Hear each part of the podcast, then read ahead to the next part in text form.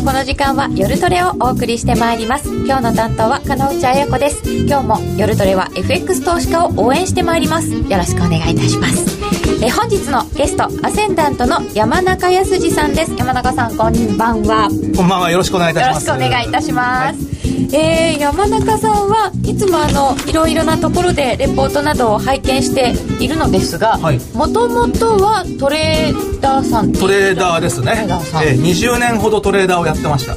そうなんですね、はい、今はあの本当に幅広いテクニカルから、えー、あの金融先生術っていうか、はい、からあのまた星座の図がまた すごいんですけどはい、はい、いろんなことをええー、そうですね。まああの先生術というのはどちらかというとまああの皆さんのファンというとあれですけども要はちょっと半分面白いんじゃないかなっていうのがスタートで、別にあのそれがメインでやってたというわけではないんですけれどもまあなんかやってる人が少ないんでなんかそれがメインじゃないかっていうふうに思われちゃうんですよ、ね、それを聞くときは山中さんに言っちゃうので、えーえ。ー、まあそんだけあのニッチなところですね。ああそうですよね、えー、だって難しいんですよ、結構。結構難しいですね。はい、はいで、今日はその山中さんにいろんなお話伺うんですけれども、山中さんは普段はご自分ではどんな投資スタイルなんですか？そうですね。まあ、あのー、まあ、やはりあの、なんて言うんでしょうね。まあ、もちろんそのトレードも行うんですけれども、まあ、それ以外の仕事も、まあ、ちょっと会社いくつかやってるので、まあ、なかなか専念できない部分もあるので、専念できる時とか、あるいはここだっていう時は、はい、まあ、裁量トレードでもって、まあ、自分の、得意なスタイルっていうのはやっぱどうしてもありますんで、まあそういうのをやりますけども、まあそうじゃない時はですね、比較的軽めのポジションでもって、まあ自動売買を走らせたりとかっていう、まあそんなスタイルでやってます。あ、そうなんですね。はい、両輪でやってるんですね。えーあそうなんですね。じゃあ、裁量でご自分の得意なパターンっていうのはどんなものこれはやっぱりあのー、結構長い間、まあ見てたので、はい、まあそういった意味では、あのー、あ、これはどこかで見たぞっていう、まあ、いつか見たチャートパターンみたいなのって必ずあるんですよ。あそうなんですね。そうなんです。そういう時には、あ、これはちょっとあの、そっち側に傾けてみてもいいんじゃないかなっていうような、まあ、イメージが湧いてくる時はやりますね。やっぱりその経験則って結構大きいもの大きいですよね。大きいですよね。で、意外とそういう経験則って、けなんて言うんでしょう。単純で、はい、えそんなのっていうようなのでだから多分あのどうでしょうね。僕なんかも結構そのやっぱりいまだに、まあ、インターバンクトレーダーとかって知り合い多いですけども、うん、チャートパターンだけとか。意外に単純なんですか、ね、単純なところでやってますよ。だからこれ過去の安で抜けたから売ろうみたいなそんな単純なのって思うようなことで意外と皆さんやる人が多いです。あとはやっぱりインターバンクトレーダーの場合には金融機関でやってるんで需給が見えるんですよね。だからまあある意味、あの負けるわけがないあ本当は。いや本当はってか負けたらやっぱりそれはダメでしょっていう。あそうですでも負けるんですよやっぱり。やっぱり負けるんですよ。そうですよね、うん、あのやっぱりやられる時もあるんですけども、うん、でも基本はやっぱり負けちゃダメでしょっていうのありますよね。うんその辺はお仕事として。えー、えー、で、その山中さんに、まあ、プロの見方を伺ってまいりますが、今日は現状相場の材料とテクニカル分析ということで伺ってまいりますけれども、はい、えー、その後は FX 取引もっと楽しむためのコーナーもあります。ツイッターや番組ブログでご意見ご質問随時受け付けております。えー、お答えしていきます。お答えしていただきますので、皆様ご質問もツイッターなどでお寄せください。質問でアセンダントって何ですかっていうアセンダントっていうのはですね、はい、あの 東の地平線です。いわゆるあのアセンドってここに登ってくるっていうことで東の地平線見てるとここに太陽が昇ってきますよね。あそれをそれ会社の名前になさった。まああの先生術的なところもあるしなんかその朝日が昇るような運を持ってる会社にしたいというあ。そういう願いを込めて。日いずるっていうことですよね。はい。えー、素敵な名前ですね。あそうなんですか。ああでえー、今日は山中さんにまずは現状から伺っていきたいと思うんですけれども、はい、アメリカの方がずっといつだいつだって言っていた QE の縮小というのを見送ってしまいました。えーはい、このあたりからそうですね。まあ、あの、本来ならば、まあ、9月っていう話が、はい、まあ、大多数のマーケットの見方だったと思うんですけども、ただもう、さらに遡るとですね、まあ、今年のまあ、本当にまあ、5月ぐらい、もう半年近く前になりますけども、うん、最初にバーナンキ議長が、QE 縮小っていうことに、まあ、よ、なんて言うんでしょうか。ちょっとその、市場にシグナルを出したときに、はい、一番最初に何を言ったのかっていうことを振り返ると、はい、まあ、QE 縮小っていうのは、うん、まあ、あのー、雇用とか、まあ、あるいはその米国の方の経済情勢が明らかに好転してきてる状況になったところで始めるということと、はい、来年の中ぐらいには、まあ、終わる予定だみたいな。うんうん、まあ、なんとなくその、スタートは示してはいなかったもののですね、そのスタートになる材料は示してたと思うんですよね。はい、で、じゃあ実際に皆さんがその9月だ9月だって言ってた時に、あの時じゃあ果たして米国の方の雇用だとか、うん、あるいはその景気の情勢がそこまで良かったのかどうかっていうと、まあ個人的には結構僕疑問に思っててですね、割とあのー、僕は12月だ12月だと言ってて結構孤立してたんですけども、そうなんです、ね、そうなんです。そしたらですね、今はじゃあどうなのってことになると、まあ9月の段階では確かに、まあじゃあ、えー、市場の大方の予想を裏切って、まあ、やんなかったっていう方ですけど、はい、ただ、まあ、あの、ずっとバーナンキさんって結構言ってることブレてないと思うんですよ。それから考えると、はい、別に9月である必要性というと変ですけども、9月というよりはもうちょっとその、明らかに数ヶ月ぐらい少なくともその雇用の関係の数字とか良くなった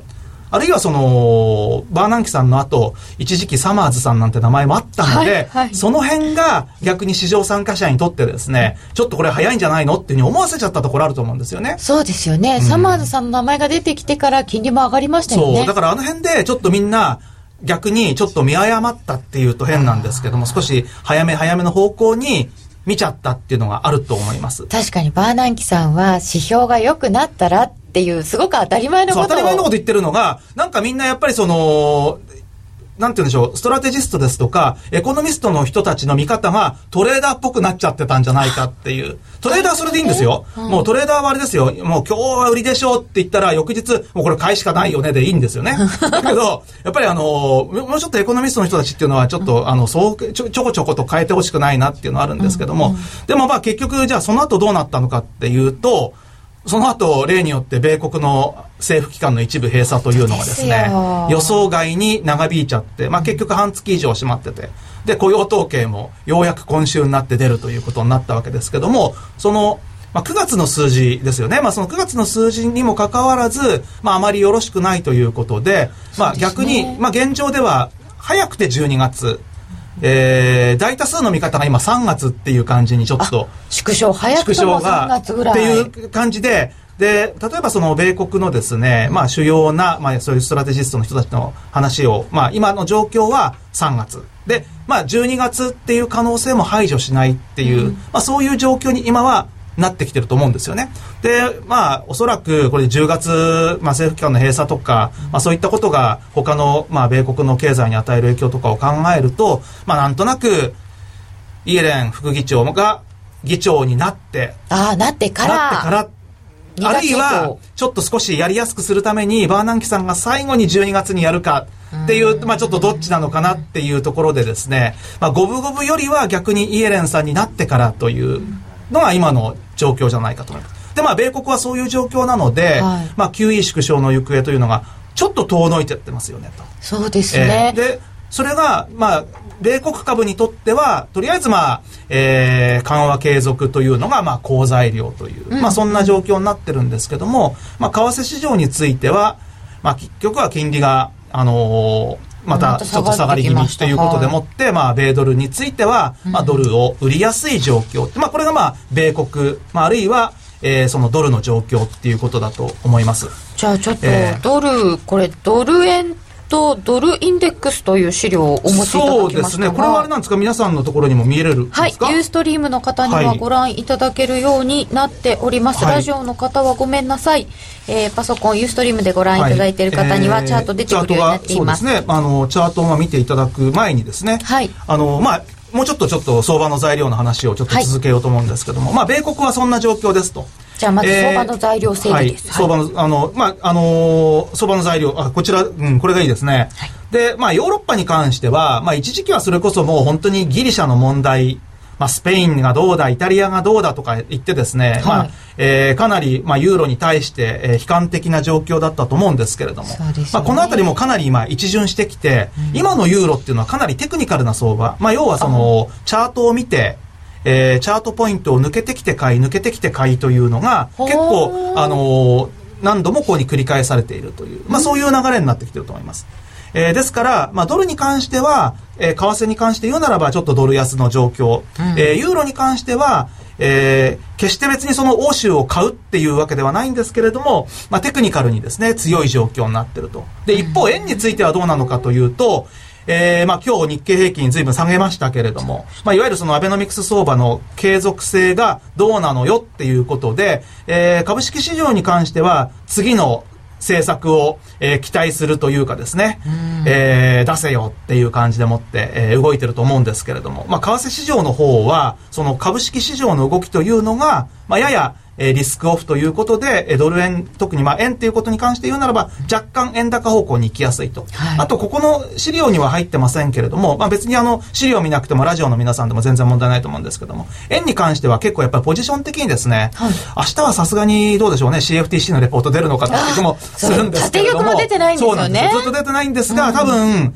それほど円の売りポジションっていうのは減ってないんじゃないかと思います。結構クロス円が強い状態が続いてたんで、ドル円の上値は重いものの、クロス円では結局ユーロ円なんてね、135円台まで、えー、上がってきたっていうことを考えると、まあ円売りのポジションっていうのはそれほど減ってないんじゃないかということで、逆にまあ円に関して言うならば、えー、あんまり円安円安というふうに、その、需給的な部分っていうかですね、そういうポジション的な部分でもって、ちょっと円安方向というのは見にくい状況になってきてるんじゃないかなと思いますね。でもその円売りポジションがまだ結構あるとすると、はい、ひっくり返った時は結構円高いきますね。そうなんですよね。ですから、それが結構際どい状況に来てるのかなっていうのが今まさに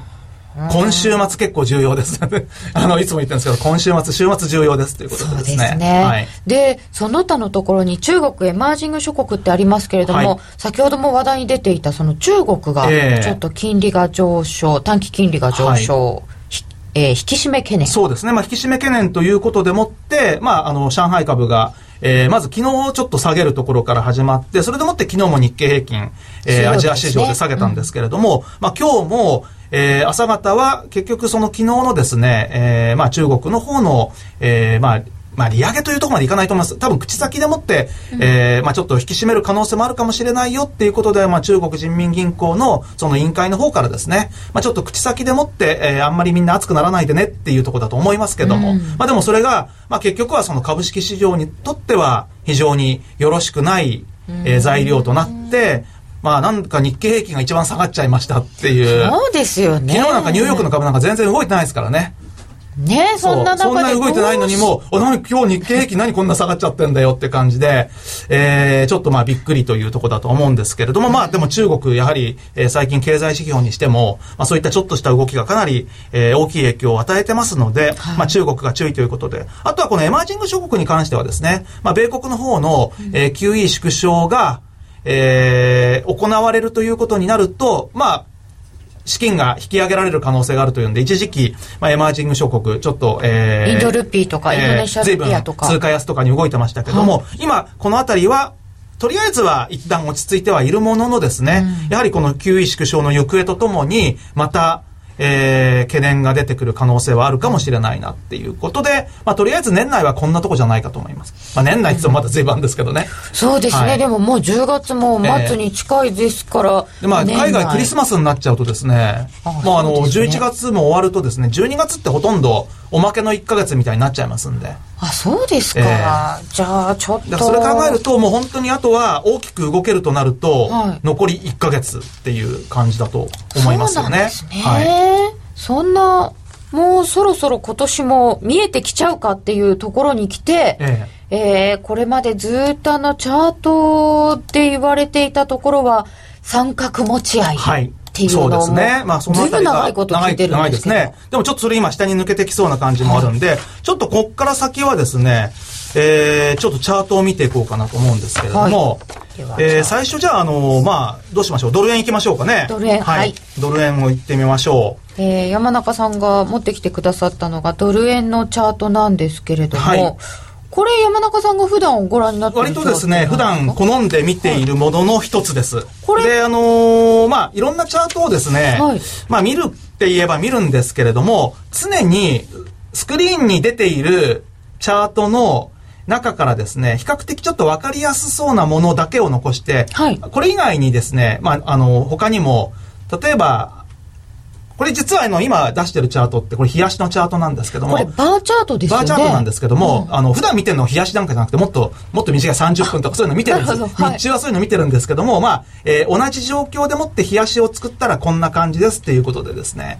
うん、えー、これ何があるのかというとですね、あのー、まあラジオをお聞きの方にもわかりやすく言いますと、まず、なぜローソク足じゃなくてバーチャートなんでしょうかというとですね、うん、そうそうそうあの、ローソク足って、実体部分が長かったり短かったり、うん、あとはその実体の幅がありますよね。バーチャートって一本の線じゃないですか。はい。あのー、一本の線だとより長い範囲をチャート上に出してもぐじゃぐじゃにならない。うん、割とすっきり見える。ああ、確かに。あの、長い期間をチャートに出すには、ローソク足よりはバーチャートの方が向いていると。うん、すっきり見える。はい。あとはですね、僕はバーチャートに色をつけてるんですね。はい、これ。で、これはですね、普通の人は多分、あの、陰線、陽線だと思うんですけど、これ全然違ってですね、はい、一定期間色が続くっていう、そういう形になってるんですけども、四角がいっぱいなんですけども、まずじゃあ、一番大きい四角は何かというと、はい、1ヶ月です。あ、1ヶ月、はい、えー、1ヶ月ごとに四角で囲んでます。あ、それだけなんですか、これ。まずこの四角は、ですから、何がこの大きな四角から分かるかっていうと、前の月の高値とか前の月の安値っていうのがパッと分かりますよね。横線で引って引かれてるんで。はいはい。はい。そんで、大きな四角の中に今度、ちっちゃい四角が、細長い四角がいっぱいありますけど、はい、これはバー5本ずつ、つまり1週間なんです。ああ、その週のじゃあ今度は高値安値そうするとその週の高値安値っていうのがパッと分かりますよねっていうことで、あ、これ分かりやすいですね。そう、あの、要は高値安値が、あの、週間の廃炉、月間の廃炉を分かりやすくするために、冷やしでもって、あの、バーチャートを作った後に、1週間で囲む。1ヶ月で囲むと。で、日中見てるのは何をやってるのかっていうと、例えば30分足とかで見ていて、1日で囲む、1週間で囲むってことをやります。だけど、まあ、ここでは、まあ、今日はちょっと少し長めの話をしようと思ったので、えー、冷やしに、えー、週で囲む、月で囲むっていううん、これ1か月で囲むっていうのは、はい、こうその5月の高値っていうのは重要なもんなんですか？こう1か月の区切りっていうのはどうそうするとですね、まああのー、やっぱり人間って月ごとでもって、はい、あのー、月月足っていうのを作るぐらいですから。そうか、考えますもんね、だからやっぱり月間の配慮がどうなのかとかって分かりますよね。そうですね、えー、でこれは結構こう緑とか赤がこう続きますよね、えー、でこれはですね緑とか赤っていうのは何なのかというと例えば、えー、分かりやすい話で言いますと例えば先週の安値を、冷やしの終値で抜いたとすると、はい、その時に陰線にっていうか色をあの変えます。あなるほど、こう直近赤くなっているのは、赤くなってるのは、今週の水曜日に先週の安値を下抜けて引けたからという。ニューヨークの終値が。なるほど。で、逆に、その前の週に緑色になってるのは、その前の週どんどんどんどん上がってったんだけれども、えー、前の週の、要は先々週の高値を、上抜けて、うん。冷やしが月曜日でもすでにそうですね。月曜から綺麗に。はい。ですから、要は、前の週の高値安値というのを、冷やしの終値でもって、どちらに抜けたのか。例えばずっと、あの、変な話、例えば、何ヶ月にもわたってダウントレンドが仮に続いてたとしましょう。で、その時に前の週の高値を冷やしの終値で抜いたら、そこからが上昇トレンドっていう、そういう単純な定義をします。ああ。そこで一瞬にしてというか、緑に変わるわけですよね。そうです。瞬間にそこで緑に変わります。と、ずっと、今度はそれが継続していってそうですね。そうすると、えー、例えば直近のところで言うと、緑に変わったのが今度また今週の水曜日に赤に変わってると。で、今は赤い状況ですということですね。先週はあれですね、先々週の安値を一度も割らずに来たんですよね。そうですね。はい。で、まあ、今週になってそういう動きになってきてるということで、はい、まああの、それよりももっとあれなのは、結局、まあ5月以降のですね、高値はより安い高値できて、安値はより高い安値で来てるという状況が、今、はい、その、安値を結んできている三角持ち合いのサポートラインのとこに今まさに来てるのということでですね。はい、まあもちろんあの結構長い間の三角持ち合いなので多少の誤差を考えると、えー、いうことを見るとですね、うん、えー、前回の安値をあのーまあ、前回のっていうのはその96円半ばっていうことなんですけど、この辺りを明らかに抜けてくるような動きになった時には、本当に注意が必要だということになると思います。この四角を。えー、そうすると、まあ、三角持ち合いをですね、えー、そうです。この、要は月の四角ですね。うん、そこを下抜けてきた時で、まあそういった意味でも非常にわかりやすいと思うんですけども、うん、マトリョーシカ。マトリョーシカチャート。うまいですね。でっかいバーの中にちっちゃいバーがあるみたいな感じ。名付けてマトリョーシカチャート。はいあのー、ロシアのお土産。そうですね。はい、あのー、正式名称は円カプセルって言うんです。円カプセル？えー、カプセルするっていう。ああ。箱詰め。あの、要はカプセルに入れるっていう。うん、要はそのバーを5本まとめてカプセルに入れる。週足をまとめて月足に入れてカプセルに入れるっていうんで、円カプセルっていうんですけども。まあ、あの、こういう考え方もありますということですけども、まあ別にあの、わかりやすくですね。まあ、要はあのー、日足だけじゃなくって、週足とか月足の様子様子もわかりやすくする。別にこれはもう、もっと短いチャートでもってやったとしても、もうちょっとその、例えばじゃあ、えー、5分足だけじゃなくて、1時間足とか日足の状況もわかりやすくするっていう意味では、まあ、これはですね、あの、時間枠を変えても同じような見方をしてる。あとはその、色を変えてるところ以外に、移動平均線が1本だけ引いてあるんですけども、移動平均1本だけあります。はい。はい。あとはこの移動平均もですね、非常にシンプルで、はい、移動平均が上がってるのか下がってるのかと。うん、例えば、同じバーチャートがですね、えー、緑色で上がってるっていうのを示してたとしても、この移動平均線が下向きに転じるようであるならば、うんうん、そろそろ流れが変わる可能性があるのではないかという。あ、5月の高値の後のとことかそうですね。あの、ずっとそうですよ。これあの、そう簡単には傾き変わらないんです。あの、普通の移動平均の計算って意外と傾きがひょこひょこひょこひょこ変わったりしてですね、上がってると思ったらちょっと下がってまた上がるとかっていうんですけど、この移動平均はそういうことがなるべく起きないようにですね、はい、あのー、式を言いますと、はい。非常にややこしいんですけれども、はい、荷重移動平均で、はい、例えばそうですね、えー、20日間の荷重移動平均があったとしましょう。荷重移動平均、えー、20日間の荷重移動平均があったとすると、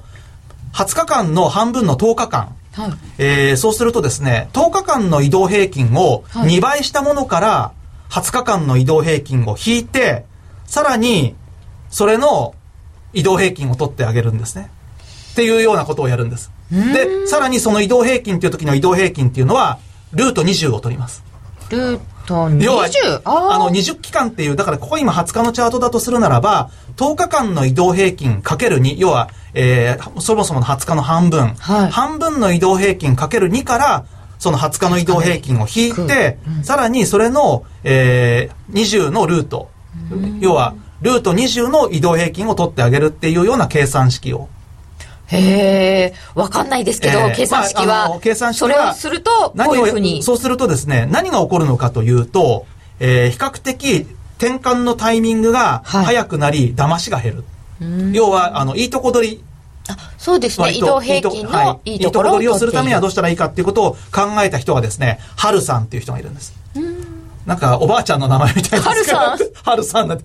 そうじゃなくて、あのー、外人ではるさんっていう感じですね。はい。で、これがですね、ドル円で、今96円の半ばぐらいのこの月の四角を下に抜けてくるとちょっと怖いよっていうお話だったんですけれども。ねはい、今、ちょっと下に抜けそうな感じになってきたんで、うん、ちょっとドル円に関しては下値に注意しましょうって感じだと思います。時間がなくなってきたので。はい、じゃあもうちょっとあのー、飛ばしてですね、ユーロ行きましょう。ユーロ行きましょう。はいユーロドルは随分ユーロ上がってきまして、はい。2年ぶりの高値とか、ね、2年ぶりの高値なんですけども、これもですね、はい、まあ本当にあの、何を、あの、示してるのかというと、はい、例えば月足なんか見ても、過去4ヶ月、高値は着実に上がってきてるわけですよね。うん、で、あの、移動平均なんかも、まあ多少上下はあるんですけれども、まあ、あの、結構、その、上昇の、いわゆる上向きの期間が結構長い状況。はい、あとは、えー、結構あの気をつけなきゃいけなかった部分としては非常に長いチャートで、えー、それこそまああのユーロって昔、昔ってことでもないんですけど、高いところは1.5近いところから、低いところは本当に低いところまであったんですけれども、えー、まあ、ここ数年というかですね、週足レベルで見て、高値安値、それの61.8%戻しっていうのが1.3830ぐらいだったんです。1.3830ぐらいが、えー、あの僕のこのチャートでは1.3833だったんですね。1.3833、はい、これが61.8%戻し、はい、あのかなりあの長期のチャートでいうとこの高値と安値の61.8%。これ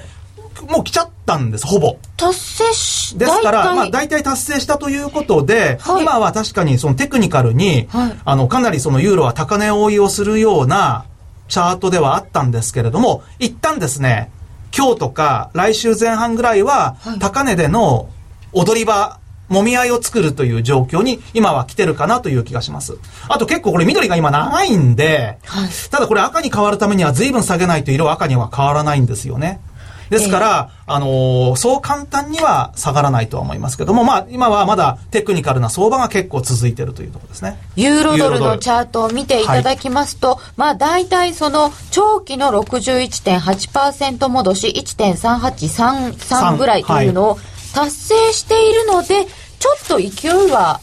そうですね。ちょっとあの、今までほどの勢いじゃなくて、一旦高値圏でのもみ合いをしつつですね、うん、えー、ちょっと赤い色を挟みたいってところですね。赤い色を挟みた、はい、ちょっと、ね、一旦休んでよっていうところです、ね、はい、一旦ちょっとあのじゃないとこれこっから買うの大変だと思いますんでね。これユーロドルはそうなんですけどユーロ円もやっぱりユーロ強くて上がってるっていう感じなんですけど、はい、これもじゃあ同じように見たらいいですか？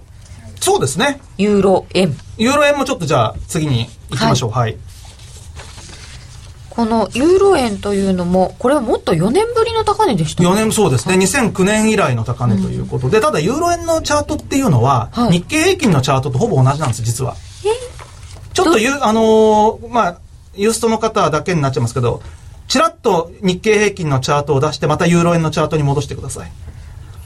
出ます？日経平均のチャート。をちらっと出してから、ユーロ円のチャートにはい、していただくと。で、もう一回ユーロ円のを見るとですね、はい、あの、もちろんその、微妙に違うんですけれども、形が同じなんですよね。上がってるところは上がってて、下がってるところは下がってるということで。はい、結局はその、まあ、いわゆるアベノミクスっていうのが円安であり株高でありみたいなあのあたりから結構その、上げるときには、もちろんスピードの差こそありますけれども、似たようなタイミングで上がって、似たようなタイミングで下がってくるっていう。まあ、あの、あとはもうちょっとわかりやすいところで言うと、まあ、要はリスクオン、リスクオフっていうのが、株価ともユーロ円でもって比較的、まあ、今はまだリンクしている状況だと思います。ユーロ円っていうのは割とそのリスクを取りやすいかどうかっていう状況が現れ現れやすいと思いますね。で、まあ、ユーロドルがしかも最近強かったので、えー、ユーロ円は上がってきたわけなんですけども、ユーロがちょっと踊り場に入りやすい状況で、かつ、ドル円が円高方向に気をつけなきゃいけないっていうことになると、135円なんていう大台も見た後ですし、うん、ちょっとユーロ円は逆に調整が今は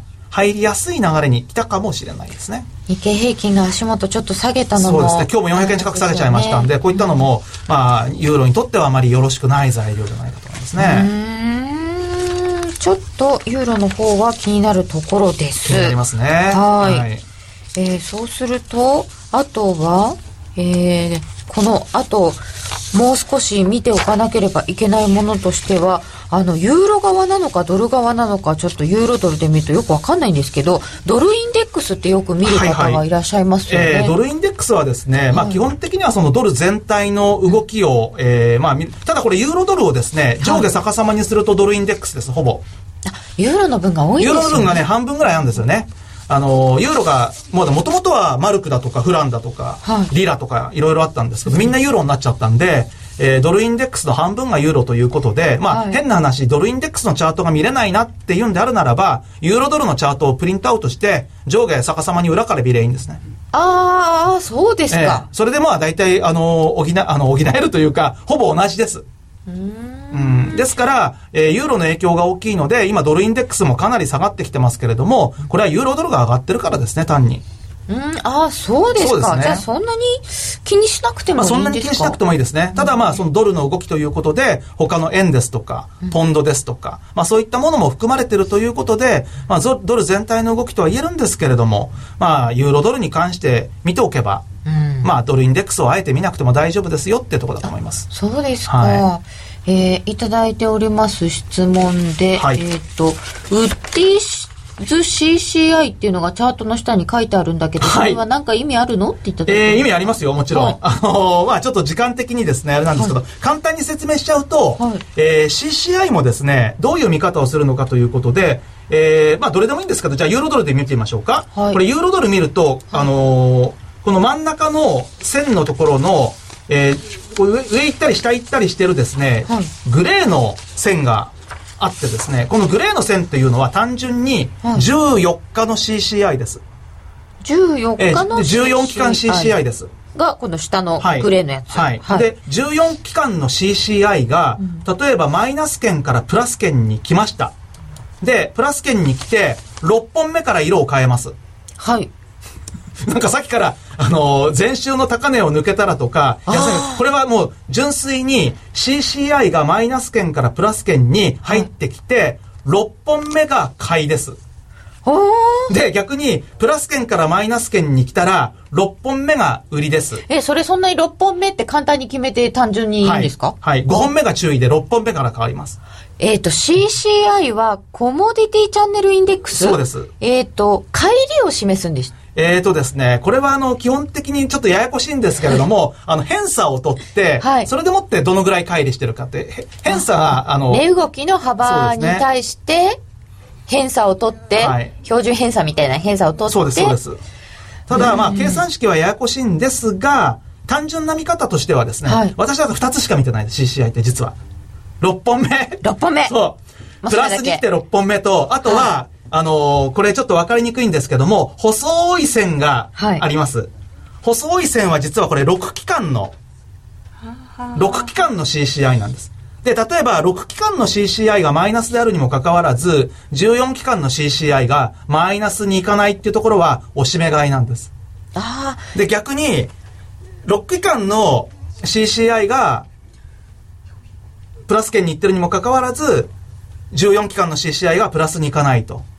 そういうのがあるとしたらそこは戻り売り。ズレが出ているところってことですね。えー、まあ要はダイバージェンス的な考え方ですね。はいはい、まあそんな見方をします。えっ、ー、と、バナー広告がちょうどそこを隠す。そうなんですよ。さっきからね、僕もだから説明しようと思うと。見にくいんですけど、すね、すいません。下の方のあのチャート2段になっている下のチャートのことです。えーはい、CCI 最強伝説っていう方がいらっしゃる。今 CCI 見ようと思ったら日産ですもんね。ちょっとうまく映らないんですけど、でも本当にあの、山中さんご覧になってるとは、いっぱいいろいろ難しいマニアックなのもありそうなんですけど、でもお話伺うと、単純にシンプルに。そうですよ、そうですよ。あの、例えば、今これマウスカーソルってこれ見えるんですか？皆さん。だから本当これ見えない見えないですよね、はい、あのじゃああのこのユーロドルでちょうど画面のちょうど真ん中中央ぐらいのところで、まあ、一番安値このチャートの中で一番安値をつけてるところ。あ、はい、まあ、そのあたりのところからちょっといくとですね CCI がプラス圏に転じてますよね。ああ、緑になる感じですよね。緑になる前に、まず、あの、色がついてないところがあって、6本目で、はいはい。あの、6本目でもって緑に変わるんですけど、だからそのあたりが買いなんですね。で、今は逆にユーロドルっていうのは、実はですね、数日前にようやく緑ですよ。本当だ。CCI は。だからまだ買いなんです、これ。これ売っちゃいけないんです、本当は。あ、そうなんですね。えー、感とか考えないで、ここはもう、あの、3日前ぐらいに目つぶって買いなんです。ただ、あの、さっき言ったフィボナッチのターゲットが1.3833をほぼ達成してるんで、私だったら一旦リグいます。え、どっち取るんですか？え、それはどっちでもいいんですよ。それも裁量トレーダーの。あ、自分の。もう自分の。自分を信じる。裁量ですよね。はい。だからショートにはしない。うんうんうん、ロングを持ってるんだったらリグうけども、って私はリグいますけども、じゃあ、ここで売るかったら売らないです。ああ、どっちを信じるかというと、はい、まあ、一応、達成をしているのもあるので。で間もなくですね、多分6期間の CCI がマイナス圏に行って、14期間の CCI はプラス圏にとどまる状況っていうのが、多分もうすぐ起きます。来週月曜日ぐらいかな。だとするとそこ買いです。あ、買いになるんですね。なりますね。はい。わかんないですよ。月曜日になるかどうかわかんないですよ。まだそもそも、まだ金曜も引けてないし、月曜も引けてないんで、ただ、そのぐらいっていう意味では、ちょっと来週前半ぐらいに、ひょっとするとユーロが意外と下がらずにまた上がるっていう動きが出てくるかもしれないです。そうですね、はい、週末の終値も重要だというお話でしたので、はい、今晩それから月曜日の動きもぜひ注意深く見たいと思います。ね、見ていただくといいと思いますね。はい、今日はお知らせを挟んで、この後、ミラートレーダーのコーナーですが、こちらにも山中さんに参加していただきます。では、一旦ここでお知らせです。はい CD 金井さやかの90日で仕上げる TOEIC テストステップバイステップコーチング好評発売中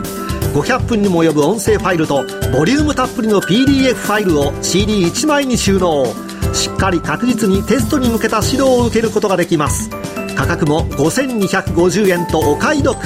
お申し込みお問い合わせは電話0335838300ラジオ日経通販ショップサウンロードまで。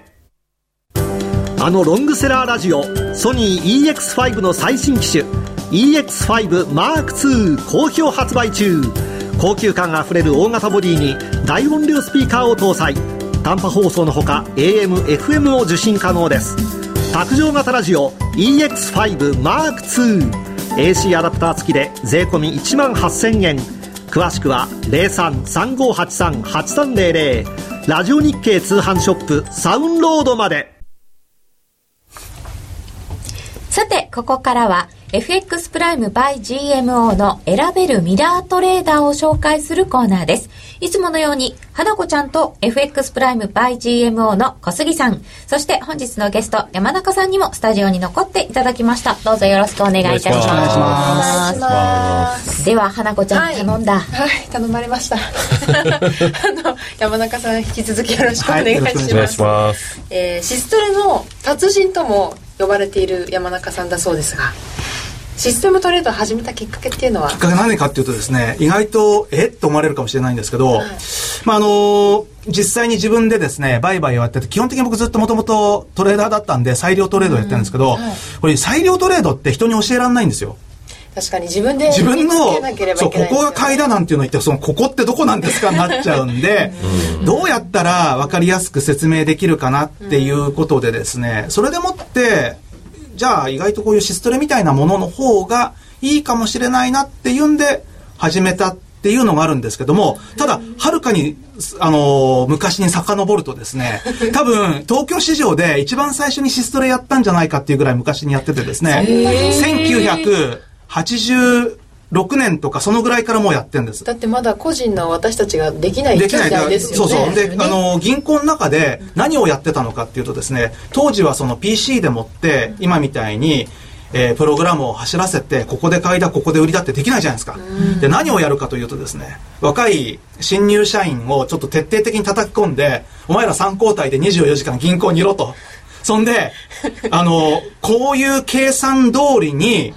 買いってなったとこでとにかく成り行きで買えと。で、その時には、利食いはいくらでストップはいくらだっていうのをですね、全部やって、そしてたまに夜中に電話かかってきて、すいません、成り行きで買おうと思ったらストップの方が先に来ちゃったとかどうするんですか？みたいになって、まあ、そんなような状況からがそもそも一番最初です。で、それをドルマルクでやってました。ですから、一番最初のシストレっていうのは、そういった意味では、86、7年ぐらいにやっててですね、で、それもですね、すごく周りから抵抗があって、始めた途端に1か月で2000万ぐらい損したんですよ、まず。損しちゃったんですか？そう。で、2か月目ぐらいからぐんぐんいって、半年経ってみたら、ほら8000万儲かってんじゃん、みたいな、そんなような感じが、一番最初のシストレですね。ただ、まあ、要は、人力シストレっていうそうですよね。思いましたなんか自動売買だけどやってる人は自動じゃない。そこで買えですもんね人が。そう。人がだけどまあ当時はそれしかなかったんですよねただそういったきちんとしたそういうあのもう明確な売買ルールと明確な利食い損切りっていうのを定めてやった。でただそんなのっていうのはやっぱ長続きしないんですよあのやらされる方も怒っちゃいますからね。いやあのもちろんたっぷり残業代とか払うんですよ。でもそれでもあの嫌になっちゃうんでえー、これちょっと長続きしないなっていうんで、まあ、大体普通にまあ、やっぱり普通の裁量トレードっていう形になるんですけども、ただまあ、もともとはそういうのがありました。で、えー、実際に自分でもって、まあ、金融機関辞めてですね、自分でもって売買をしたときに、じゃあ、どうやったら教えられるだろうっていうのが、最近のシストレの始まりですね。本当に自動でやるえー、そうですね。もう本当に自動でやるっていう意味では、そう、それ、だから二度目のシストレって感じですでその最近のトレードは山中さん裁量と自動のそのシストレはどれくらいの割合でやってもともと圧倒的に裁量だったんですけども、うん、ちょっと最近いろいろと他にも忙しくなってきたりするので、まあ、裁量ができる時間っていうのはかなりちょっと限られてきちゃってるっていうこともあるので、まあ、今はですね、まあ、何かしらは自動売買でもって何かが走ってるという状況で今本当に久しぶりにですねえー、8ヶ月ぶりぐらいに今何にも走ってないです。ゼロ。今、今ゼロです。でも、あの、この8ヶ月間で全く何もポジションがない状況っていうのは、今この2日ぐらいです。それはなんでですか？外したんです全部外したんです。あの、まあ、ふざけんなよっていう感じであのー、要はそれそれうまくいかなかったってそううまくいかなかったんですあそういう時もありますね。自動売買って言ってもそのやっぱ外すタイミングが重要ってよく聞くんですけど、はい、その見極め方が難しいな見極め方が、まあ、一つあるとするならば、はい、例えば自分が証拠金100万円からスタートした場合に、うん、80万とか75万まで減ったらやめるべきです。それ何か間違ってるんですあの例えばファンドマネージャーの人たちってやっぱそうだと思います、あの2割3割減ってきたところでもってやめると思います、でそれ以外にそれぞれのストラテジーっていうのがどういう状況になってるのかっていうのはやっぱり常にウォッチしてあげないといけないですね、でミラートレーダーがすごくいいところっていうのは例えばそのいろんなストラテジーが入ってた場合にそのストラテジーが過去じゃあ90日間どうなのとか過去1年間どうなのっていうのをパッパッパッと簡単に見ることができるのでそういった意味では非常にあのそういうえー、入れ替えるにしても、えー、状況を考えるにしてもですね、よくできてるあのプラットフォームじゃないかなと思いますね。すね。このあの FX プライム by GMO さん以外にも結構導入する会社も増えてきてると思うんですけどその一般のトレーダーの方たちにこう浸透してきてる理由って何かあると思いますか？浸透してきてる理由はですね、はい、やっぱり自分でやるとうまくいかないって言ったら あの怒られちゃうんですけども難しいで、まあ、ちょっとあの儲かってる人に乗るんだったら大体ですねあの僕なんかもよく言われたことが、代わりにトレードしてくださいとかね。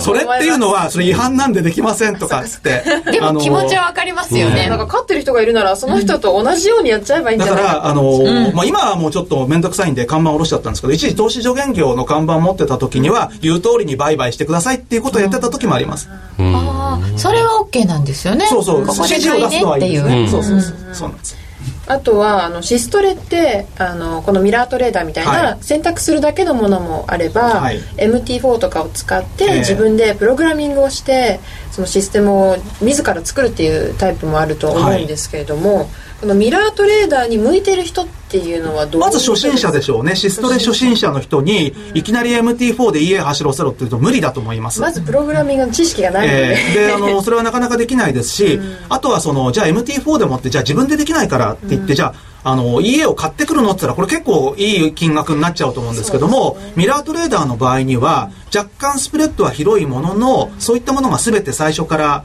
用意されてて、まあ、国内で日本で今提供されてるのっていうのはあの提供する FX 業者さんによって違いますけど、まあ、ざっくりと300強ぐらいのストラテジーが多分登録されてると思いますね。でもその選び方っていうのもちょっと難しいなって最近、選び方はですね、まあ、やはりあのミラートレーダーの場合にはまずスプレッドも広いですしあまり短期にガチャガチャやるとですねスプレッド負けしちゃいます、うん、ですからある程度長い期間でもって見てあげるということで私が選ぶ時には基本的には90日以上あとは1年っていうのを併用しますけども、うん、90日と1年のを見てどういうようなパフォーマンスになってるかっていうところを見た上で大体ですねえー、ストラテジーの数にして、ポートフォリオの中に10入れるんで、大体10ぐらい。大体8から10ぐらい入れるんです。結構入れます、結構入れるんですね。で、全部違う通貨ペア入れます。一つも同じ通貨ペア選ばないです。リスク分散。ええー、例えばドル円が良くても、例えば、あの、ユーロドルが悪いとかっていうのがありますけども、うんはい、まあ、そういうふうに分散するときはいいんですけど、もしあんまり偏っちゃうとですね、例えばドル円、ユーロ円、ポンド円とかっていうような、えー、円安相場の時いいですけど、円高に行ったら全部ダメになっちゃうかもしれないんで、まあそういった意味では、通貨ペアを分散させることとですね、うん、あとはそのストラテジーの内容っていうのを、あの、ストラテジーカードを見ると、分かるものもありますんで、まあ一応確認して、うんできることならちょっと違ったタイプのものをっていうのがいいと思いますね。基本的にはブラックボックスになっていてもででもちょっと説明のところになんか移動平均線を使っているとかも書いてあったりしますよね。そうするとなんとなくこれはちょっとトレンドフォロー型なのかなとか、まあ少しはあのヒントになるものがあれば、まあそういうのも参考にしてあげるということと、あとは同じ名前のストラテジーばっかり選ばないってことですね。同じ名前。でも、えー、結構あのパフォーマンスがいいのが同じ名前のばっかり上の方に来てるかもしれませんけどもしその中でもって選ぶんだったらば一番上は選ぶなと。ああそうです大体一番いいのって翌日ぐらいからあの悪くなる可能性があるので僕は割とあの2番目3番目ぐらいを選ぶようにします。ここまで良かったっていうことですもんね、うん、まあそんなような形でもってあのちょっと選んであげるっていうのがいいと思いますね。じゃあ最後に、はいこのシストレを取り入れて山中さん自身良かったなって思うところは何かありますか？うん良かったなと思うことは皆さんとお話できることなんです。あのいやそんなことないんですけどあの要は裁量っていうのは自分が取引をできるっていう時間帯しかできないですよね。でまあもちろんその休むも相場なので、常にやり続ける必要はないんですけれども、ひょっとしたらチャンスがあるかもしれないっていう時に、こういったミラートレーダーとか、まあ MT4 もそうなんですけども、自動売買だったら眠らずに走ってくれますんで、えー、100%いい保証なんていうのは、それもうどこにもないんですけれども、でもひょっとしたら、よりチャンスが増えるかもしれないっていう意味では、あのー、ぜひ、チャレンジすると面白いんじゃないかなと思いますね。両方やってみるのがいいね、両方一番いいと思いますね。はい。チャンスが増えるっていうことですね。あのひょっとすると失うチャンスも増えちゃうかもしれないですね。いろんな機会があるということですね。はい、はいえー、本日は山中康さんにもご参加いただきましてシストレの魅力について特集しました。FX プライム by GMO の選べるミラートレーダーに興味を持ったよという方はラジオ日経夜トレの番組サイト右側のバナーをクリックしてください。今話題のシステムトレード選べるミラートレーダーが FX プライム by GMO でもついにスタート。選べるミラートレーダーではストラテジーと呼ばれる運用実績の高い投資戦略を選択するだけで24時間自動で売買、収益チャンスを逃しません。また、為替のプロが厳選したストラテジーのパッケージ、ストラテジーパックも多数ご提供しております。システムトレードを始めるなら、FX プライム by GMO の選べるミラートレーダーをご利用ください。株式会社 FX プライム by GMO は、関東財務局長、金賞第259号の金融商品取引業者です。当社で取り扱う商品は、価格の変動等により、投資額以上の損失が発生することがあります。取引開始にあたっては、契約締結前書面を熟読、ご理解いただいた上で、ご自身の判断にてお願いいたします。詳しくは、契約締結前交付書面等をお読みください。気になるレースが今すぐ聞ける。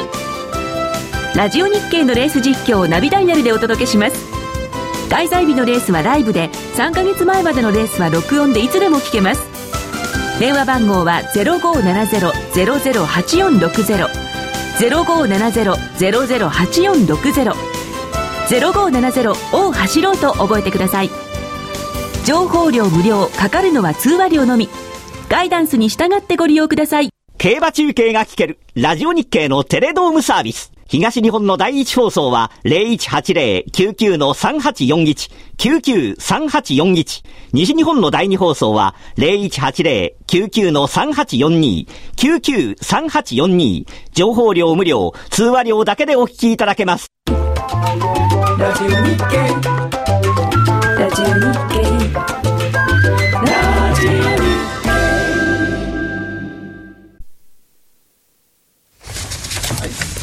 夜トレ、高野康則の今夜はどっち？このコーナーは真面目に FX、FX プライム by GMO の提供でお送りいたします。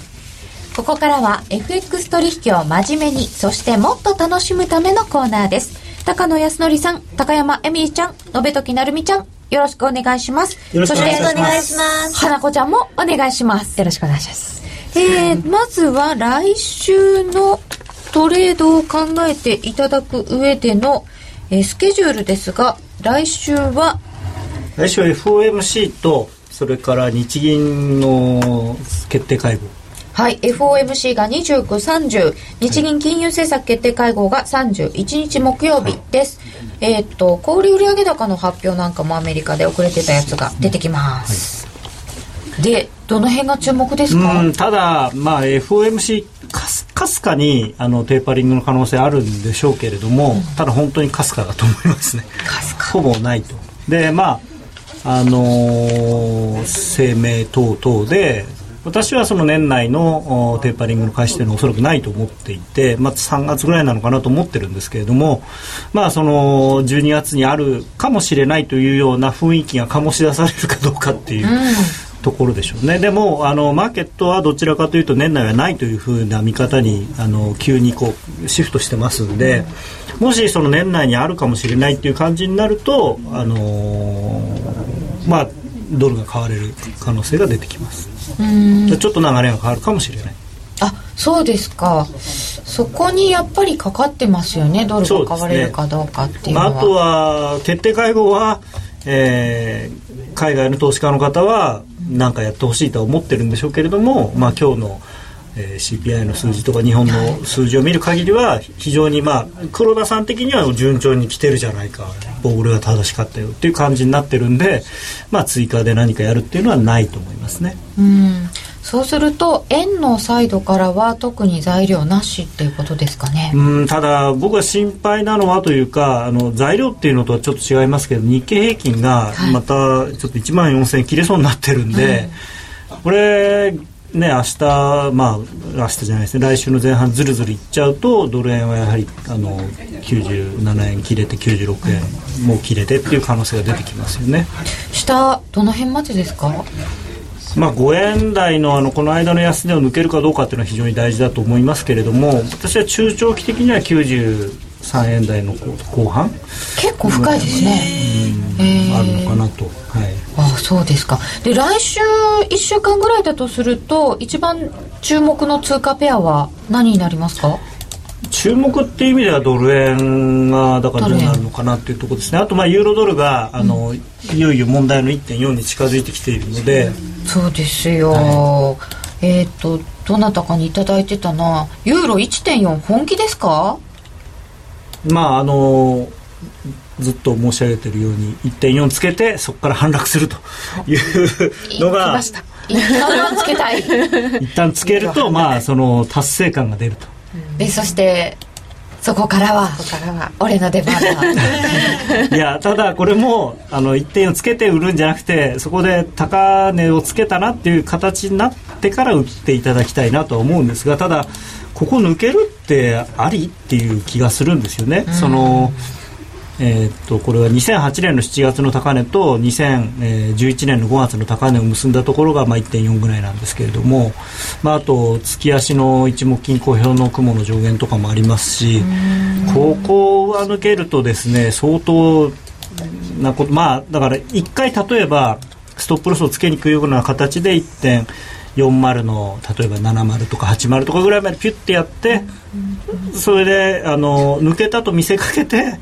えー、付け足付け足では抜けきれなくて結局下がるみたいなそういうパターンなのかなと思いますけどね。なるほど。さてそれでは今晩どうしましょうかという方にも。ドル円売りたいんですけどほはいドル円ちょっと売りたい。売りたい。ずっと売りたいんですけど。ドルストレート売りたいっていう人もいましたよさっき。ドル円ね売っても売ってもなかなか下がらないんですよね。もうずっと売りたいんですけど。その割には下がってこないんで、まあ、ただ7円台半ばっていうのは売っていいとこなんじゃないかなと思いますね。7円台の半ばは売っていい。97円のまあさっき40がちょっとついたぐらいですかね。だからその辺り。35ぐらい、うん。うん、40ぐらいだったら売ってもいいかな、うん、まあ1時間足の一目均衡表の雲の加減とかもありますし。1時間足、うん、ちょっと細かい話になってすいませんが。なんかでもこの今日のお昼ぐらいからはグワンってなったんですけど1時間足見ると24日って平。ら平。ら まあ結構ドル円平らな日が多いんで、うん、それを言っちゃいけないよっていうあのまだそうなのか。いや為替相場平らな日が多いんですよ。もみ,、もみ合いがあのだって一昨年怖いのは一昨年の秋とかみたいになると嫌ですね。ずっと動かないみたいな。1か月のレンジ20銭みたいな。あったじゃないですかそういうの。奴隷は動かないものあれをされると。刷り込まれてましたよね あれされるとねあのうちの会社とか危ないんじゃないかっていうぐらい。いや でも内部事情が。おお客さん的にはドル円動いてくれないとつまんないかもしれませんよね。いや、うん、本当にねあのドル円が動かなくなると、うん、もう出来高ガクッと減っちゃうんでもう業界真っ青なんですよ、やっぱ日本の個人投資家の方ドル円が好きですか？というか、まあ、円絡みが好きなんで、うん、ドル円が動かないと、まあ、あのドル円動かなくてユーロドルがガンガン動いてればユーロ円動いてくれるんですけど、うん、まあ、そういう時はあんまりね基本動かないから。私もドル円は動かないものって一番最初思ってました。そうですねその始まった時がね。だから他のチャート他の通貨を見て取引とかデモトレードとか言ってたのが今はもうリアルトレードでドル円で振り回されてますから。うん。そうか。こんな変わるんだなと思って。まあどどっちが普通っていうかまあ今ぐらいが普通なのかもしれないですけどね今夜はドル円ちょっと売りたいですということでした、来週もどうぞお楽しみになさってください。高野康則の今夜はどっち？このコーナーは真面目に FX FX プライム by GMO の提供でお送りいたしました。さてさて現在は97円32銭ぐらい。1ユーロ134円23銭となっております、えー、この後ってそうするとまあユーロがこのまま高いのかとかドル円ちょっと下に抜けちゃうのかとか気になるところはいっぱいありますけれども。まあシナリオとしてはですねこれ全く何のあのファンダメンタル的なあれもないんですけれども、はい、まあ、ユーロドルだからまあとりあえずドル安がもう少し進んでユーロドルがそこで高値をつけてその後は今度だからクロス円がすごい下がるんですよ。クロス円ね、はい、ユーロ円を中心に。そうするとそれがまた引っ張るんですよねきっとね。そうですね。でだからただその時は多分あのユーロ円が一番下がるんだと思いますけどね。ドル円も下がるけれどもユーロ円の方が下がりやす下がるでまあその93円台ぐらいで1回ドル円はまあ下げ止まるんででそこからはドル高みたいな感じになるかもしれないですね。うんあ5ドルどうなんですか？5ドル。あそう5ドル。5ドルはね 5ドルは1回いいとこまでややったんですよね。もういいとこまで来ちゃいました？まあ半値ぐらいまでやったので、うん、あ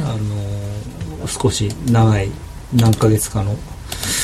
どうかな。長い目で見た時の半値ぐらいまでは。そこ、まあ、まだおしめ買いでいいと思いますよ。あの基本は。あそうですか？おしめってどれぐらい、ちょっとなんかチャートが変なになっちゃった。見えない。チャートが見えないなんでなんで？ああ。何時間足で見ておしめですか？今いいとこかもしれないですね、もしかしたら。4時僕の大好きな4時間足の一目金好評の雲の加減にタッチしてなんか跳ね返ってるとこなんで。これ見見えるのかな？雲雲、うん、ああ本当だ本当だ本当だ。雲のちょうど加減のところ、ね、まあ一回ちょこっとはみ出してますけど。あもちょうど。うん。うん、まあ、いい感じかもしれないですね。4時間足ですはい。チェックします。まあ高値からね2円以上下がりましたからね。そうですよね。95円上昇が続いてるんだとすればいいおしめになるんじゃないですかね。転換線そうですね。冷やしのえー、基準線ぐらいのとこだし今ちょうど。目標どれぐらいですか？この下げる前の95円半ばっていうのは結構ありですか？ああまあそれは全然ありでしょうね。それよりもむしろもっと上105円から86円の40ぐらいの下げの、えー、半値はこの間のところのちょっと上ぐらいなのでさてこれを聞きながらきっと花子ちゃんが何を買おうかなとか今5ドル円売ってるんですよね。ああ本当？あそうなの。ね じゃあちょっともう心がざわざわしてます。ビグってもいいかも。みんなどうしようかなと考えているところです、えー、本日もご覧いただきましてどうもありがとうございました。山中さんのお話もびっちりいっぱい伺いました。この後延長戦でなるみちゃんからトレード報告を受ける予定でございますのでそちららもぜひお時間があれば、えー、お付き合いください、えー、本日もエミリちゃんなるみちゃんどうもありがとうございました。ありがとうございました。花子ちゃんありがとうございました。ありがとうございました。高野康則さんでした。ありがとうございました。それでは皆さんおやすみなさい。おやすみなさい